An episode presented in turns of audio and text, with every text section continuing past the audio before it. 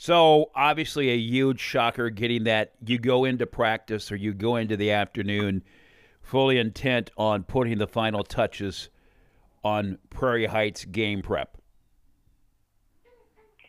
Yeah, um, you know the, the boys kind of knew something was up.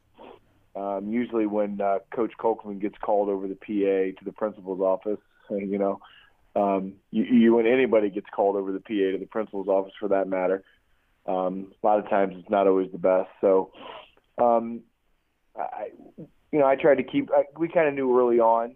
Um, we knew that the young man was uh, wasn't feeling well and was home, and and then I'd found out that he was going to go get tested. So, you know, we knew we had another incident earlier in the year where we had a young man out for a week and he went and got tested and it came back negative. So the players never knew about that until after it was over because they don't, I don't, you know, teenage boys don't need to concern themselves with those things. So it was stressful, just like it was yesterday. Um, and then the information came that that he was positive.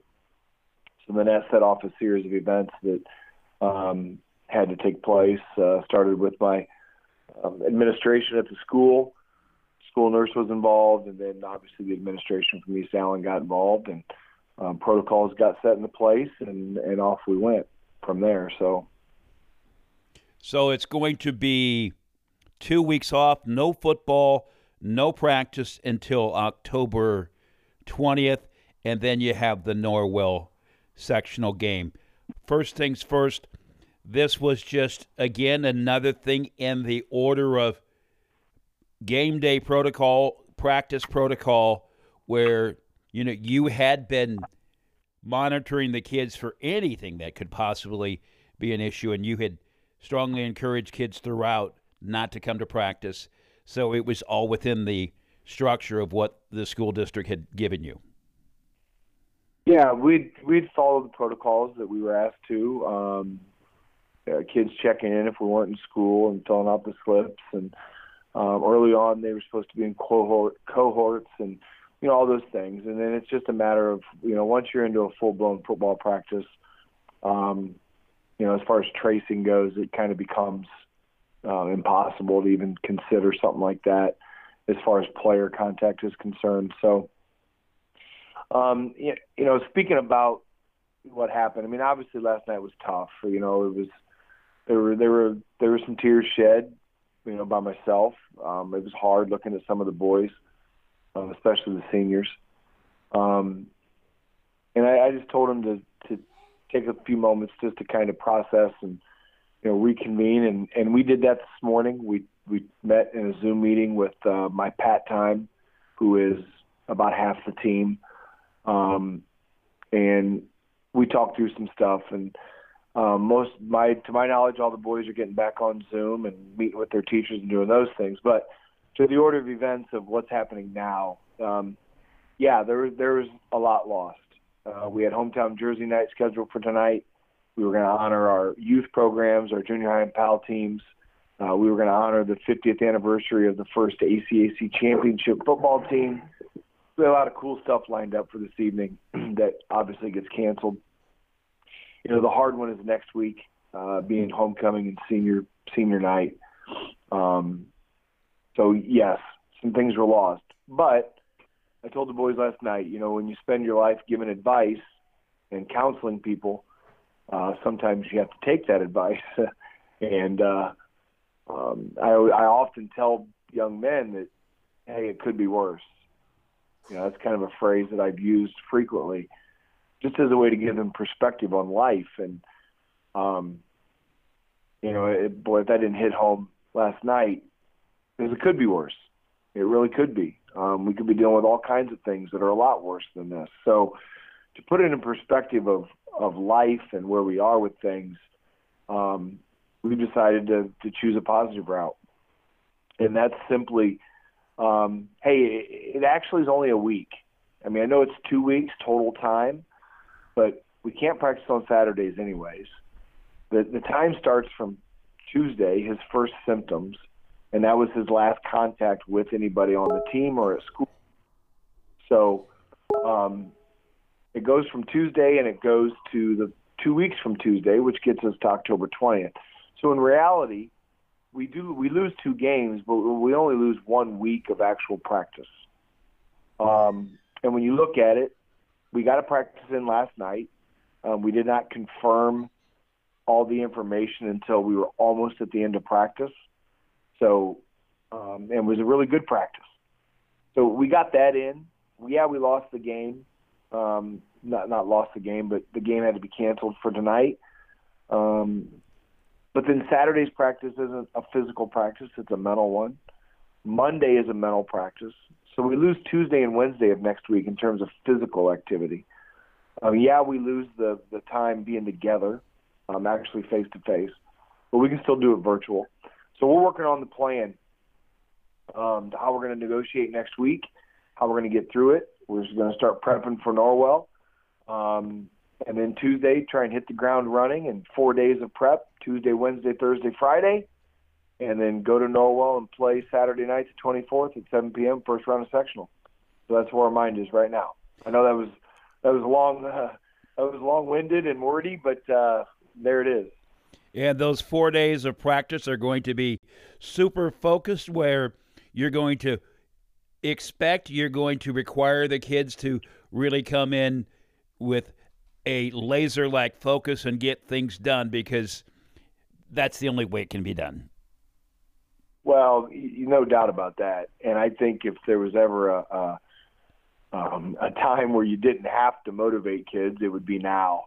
I mean, I, I we have to motivate them through this experience, but I think Tuesday, boy, when when they're able to come back to school and go to practice, I think there'll definitely be a new sense of uh, um, thankfulness, uh, joy, just general like, thank you, thank you, Lord, that we get to come back. So fingers crossed um, that Tuesday is the official day that we get to come back and practice. So I, I don't anticipate any issues with focus or, you know, maybe a little rust. We'll have to get knocked off in a hurry. Um, and I know that, I mean, now the boys know that, you know, that, that Saturday game at Norwell, if we lose, it's over. If we win, we get to play another week. So um, uh, we don't anticipate any lack of of those things. So it, it'll be exciting uh, if and when we do get to come back on the 20th. Coach, we'll come back and talk about the sectional game in a few days. But to me, the pandemic has been uh, a blessing in disguise. That's such a cliche, but it's easy to be distracted when you don't know the cost. And so many things in life, we don't know what's going to happen if we don't put the work in. I mean, we get a bill for a disconnect, you know that bill has to be paid. You know if you get a note halfway through the nine weeks from a teacher that you're getting an F, you know that you need to buckle down. But so many things in life we don't know until after the fact. We have been given a real gift to be able to adapt and learn from this because life is full of things like this and certainly not as severe or as immediate as this. It, no doubt about that. you know, I'm reminded of um, um, the words of, and this might be a little odd for a football coach to reference, but the words of Mother Mother Teresa when she just talked about how we should behave as human beings, regardless of our circumstance. And um, she says, excuse me, she says, you know, things along the lines of, or she said, things along the lines of, uh, you know, people are mean, people are evil, people are uh, disgusting. Uh, be kind to them anyways. Um, people are going to hate. People are going to put down. Uh, love them anyways. so it's those kinds of things that just reminds me of, you know, do the work anyways, regardless, because it's the right thing to do and it's the good thing to do. So, but in terms of being in the moment, you're absolutely right. You know, sometimes when you're in the forest, you don't see the trees, right? As they say, you have to you have to pull back, and then finally, sometimes when you're able to pull back, it's it's over. You know, and so um, yeah, it, it is. I guess if you look at it in that light, it's a chance to pull back. It's a chance to say, "Oh wow, you know, we this this could easily be over, like the entire season, and yet right now it's not. You know, there's there's still a glimmer. There's still hope. You know, all hope is not lost. We still get to play football at some point. Um, sure, there's some uncertainty right now, but in the meantime, right? In the meantime, when when life has gotten in the way of your life, then you buckle down and you do what you're supposed to do anyways, because it's the right thing to do and because it's what you should do. And what we tell the young boys all the time, that's what men do. In times of crisis, men work harder. In times of crisis, men stand up. In times of chaos, um, you still figure it out. You figure out how to pay that bill. You figure out how to get up out of bed the next day. You figure out how to get that assignment turned in, and you do it anyways. Because I tell you what, you know, Dean, you and I know that's the only way. You, that's the only way you can have joy in life. You know, is just face things head on and just go after it. And with a little bit of grace, a little bit of love, and uh, support from the people that that you care about, you know, you'd be amazed at what you can still accomplish in spite of what's thrown at you.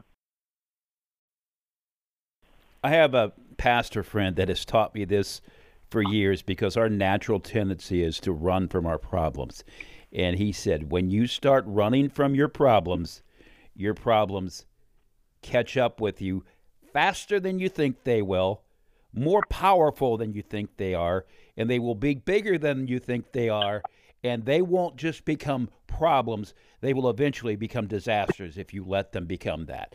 So that's the thing that we need to understand too. As you prepare for a football game and you always have a game plan, you have a script of, okay, we're going to try to do this to exploit this on the opponent. But it happens every single game. You have to go off script. You have to do things on gut reactions. You have to do things based on what you know your team can do without necessarily having practiced for it that week. That's the response that you have to have right now as you prepare for this short shutdown because of COVID 19.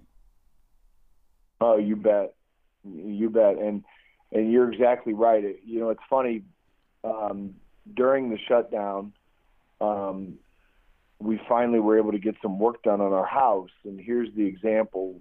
Um, most homeowners know that the absolute worst thing that can happen is to have water damage or to have a leak and not know about it. Um, you know, water can destroy the foundation of your house uh, as quickly as anything. And so we were aware of these things and, like people do, put it off for some valid reasons. You know, money being one, it's expensive. It was going to be expensive. Um, Casey showed his vulnerable side here. Yeah, right. But we kept pulling it off, putting it off, and finally we were like, we were developing some other problems with our house, and I I told my wife, I'm like, look, we have got to, we got to do this, and so we finally did, and of course, like we knew, it it was worse than we imagined. Um, it cost a little more than we had planned on, and it was something that the contractor looked at us and said, if you would have taken care of this when you when you first knew about it, right? So exactly what you're saying, Dean. It's it's the facts of life, man. If you don't handle the problem at hand immediately and swiftly, um, it will catch up and it will be worse down the road. Now I have what, to. Uh, go ahead. Go ahead. I have to ask you because I know your dad, and I know he's a trusted member of your coaching staff, as all your coaches are. I can only yeah. imagine the discussion that Jim Kolkman had with you about that problem. Well, you know, my dad he's he's a good man, and he, you know, he knows that I'm old enough now that he does he doesn't have to give me the "I told you so"s anymore, you know. But uh, but it was definitely it was definitely implied a little bit, you know.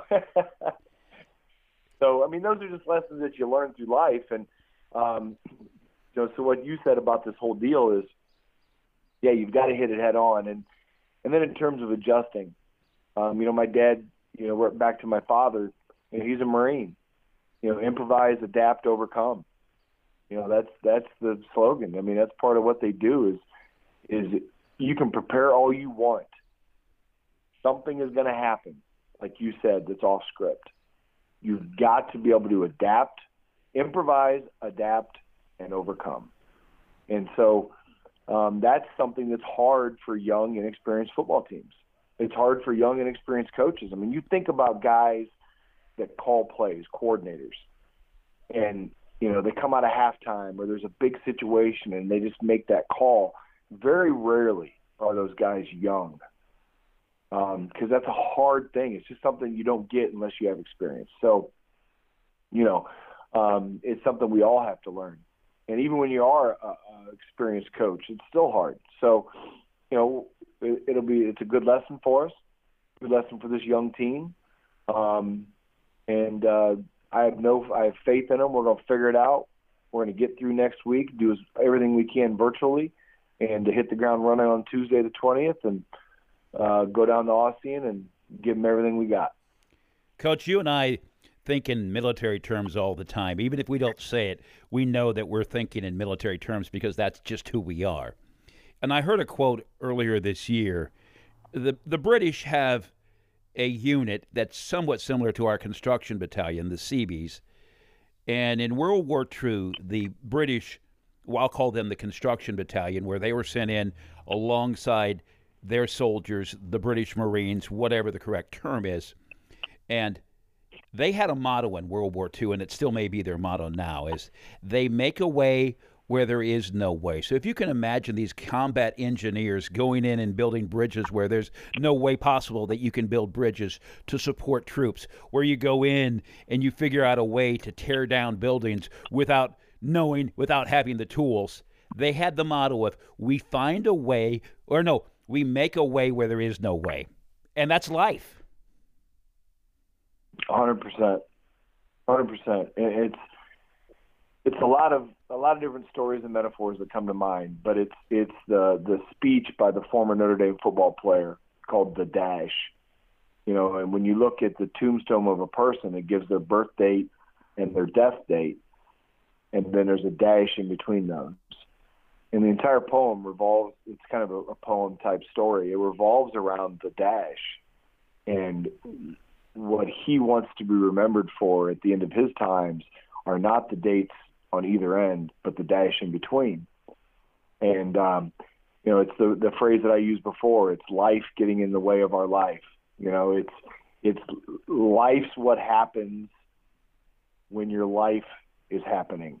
You know it's it's those kinds of things that make you realize that it really it's not about all the plans that you think you have and how wonderful you think things are going to turn out, and, you know this and that, and you should still do those things. Yes, you know, don't get me wrong, but you know, it, it's everything else in between. It's everything. It's it's just as much the bad times as it is the good. That those are the things you should also try and find joy in. I know that sounds so counter to to what we're taught in our in our culture you know, nowadays. But um, it's figuring out how to rise above. It's figuring out how to make a way. It's figuring those things out. You know, figure it out. We say that a lot as coaches. Um, and again, and and that's what you do when you grow up. That's growing up. You know, and you find joy anyways. And you and those are the people I've always appreciated, um, regardless of their plight in life. You know, uh, a superintendent, a teacher, a custodian, uh, a coach, uh, a factory worker, a garbage collector, whatever. The people that just tend to have joy, that tend to have that kind of a heart about them. I mean, dang, those are the people you want to be around. You know, who wants to be around grumpy Gus all day? you Absolutely. Know? So, yeah, I mean, so that that's that's what we try and preach to the boys, and that's how we're going to tackle this deal as well. Okay, before I let you go, this must be the most important part of our discussion today. Parents, you're dealing with it already, so you've got an idea of how to keep your kids inspired. But what would you tell fans, friends, extended family members of these football players? What do you tell the Patriot community, the Patriot family? how can they be there for the kids? And I'm asking you to come up with some creative ways that we may not even have thought of yet. Um, yeah, we're working on some of those things, but I think, you know, one of the things that we've told the boys is, uh, hey, we're still in school. You know, we're still in school and we still have practice every day next week. Now, it's not going to be in person, but we're still going to maintain a schedule. The boys are still going to get out of bed in the morning. We're still going to we're still going to do those things. So I think um, one of the best things that these families can do is, hey, carry on, carry on. You know, uh, continue to do what you've been doing. Um, get back out of bed today. Like an example is initially a lot of I have a lot of boys asking me about homeroom today, and I said, "Nah, we're not going to meet. Don't worry about it. Whatever."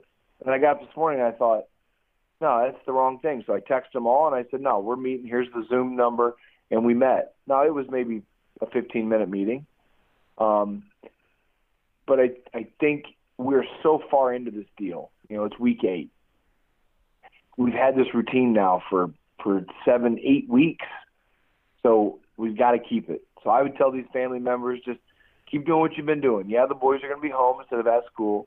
Yeah, we can't meet in person for practice, but try and maintain schedules the same. Keep eating the same. Get your homework turned in. Just carry on, carry on, soldier. And uh, soon enough, we'll be back together. Okay, just to clarify, this is not saying that there is widespread issues on the team. There, as we know right now, just one case. So these are all precautions. These are isolating, so we stay ahead of it. And you know, in the range of possibility, there may be some cases. I'm just saying that, but in in general speaking, across the board, these are all precautions, and these kids basically are just isolating till we get a better grasp of where their conditions are, where their symptoms are. Correct. There's there's one there was one confirmed positive test um, that we are aware of at this time. Uh, there is no other player on the team that has a positive test. And as the letter stated that the boys got, that last contact with that player would have been Tuesday. Um, so anybody that had direct contact with that young man on our team, including kids at school that they could trace, um, have been put out for the, the quarantine time of 14 days, which brings them back on Tuesday, the the 20th. So um, and the school's on top of all that. They've been great in terms of uh, facilitating those things. Um, the boys know that if they start showing symptoms or start something starts coming down with them, then um, the family should take the necessary steps. But yeah, no, only one person. It's not a, a widespread thing that we know of at this time. Um, so there is no no reason to panic. Um, and if that information comes out, then obviously we'll we'll move forward from there. But you can only you know, we call it chasing ghosts in right. football coaching. Um, we don't chase ghosts because you can't catch them. So uh, we don't know any other information. We go with facts that we have at this time, and that's where we're, how we're proceeding. And if we get new information, then we'll we'll adjust accordingly. But until then, full steam ahead for Tuesday the twentieth. It's kind of like the saying that I heard a lot growing up: "Fear knocked on the door, faith answered it, and there was nobody there." Bingo. Coach, Bingo. thank you for taking right. time. This has been good because it's it's given us a chance to really look at the situation, calm our hearts, and the fact that you were willing to discuss it. We we waited a little bit because we wanted to do it the right way and not rush with a reaction, but we wanted to respond with a good unifying message and and that's what we're trying to do with this today. So, Coach, thank you for making time and onward and upward as we continue to grow the Patriot football program. Thank you, Dean. I appreciate it.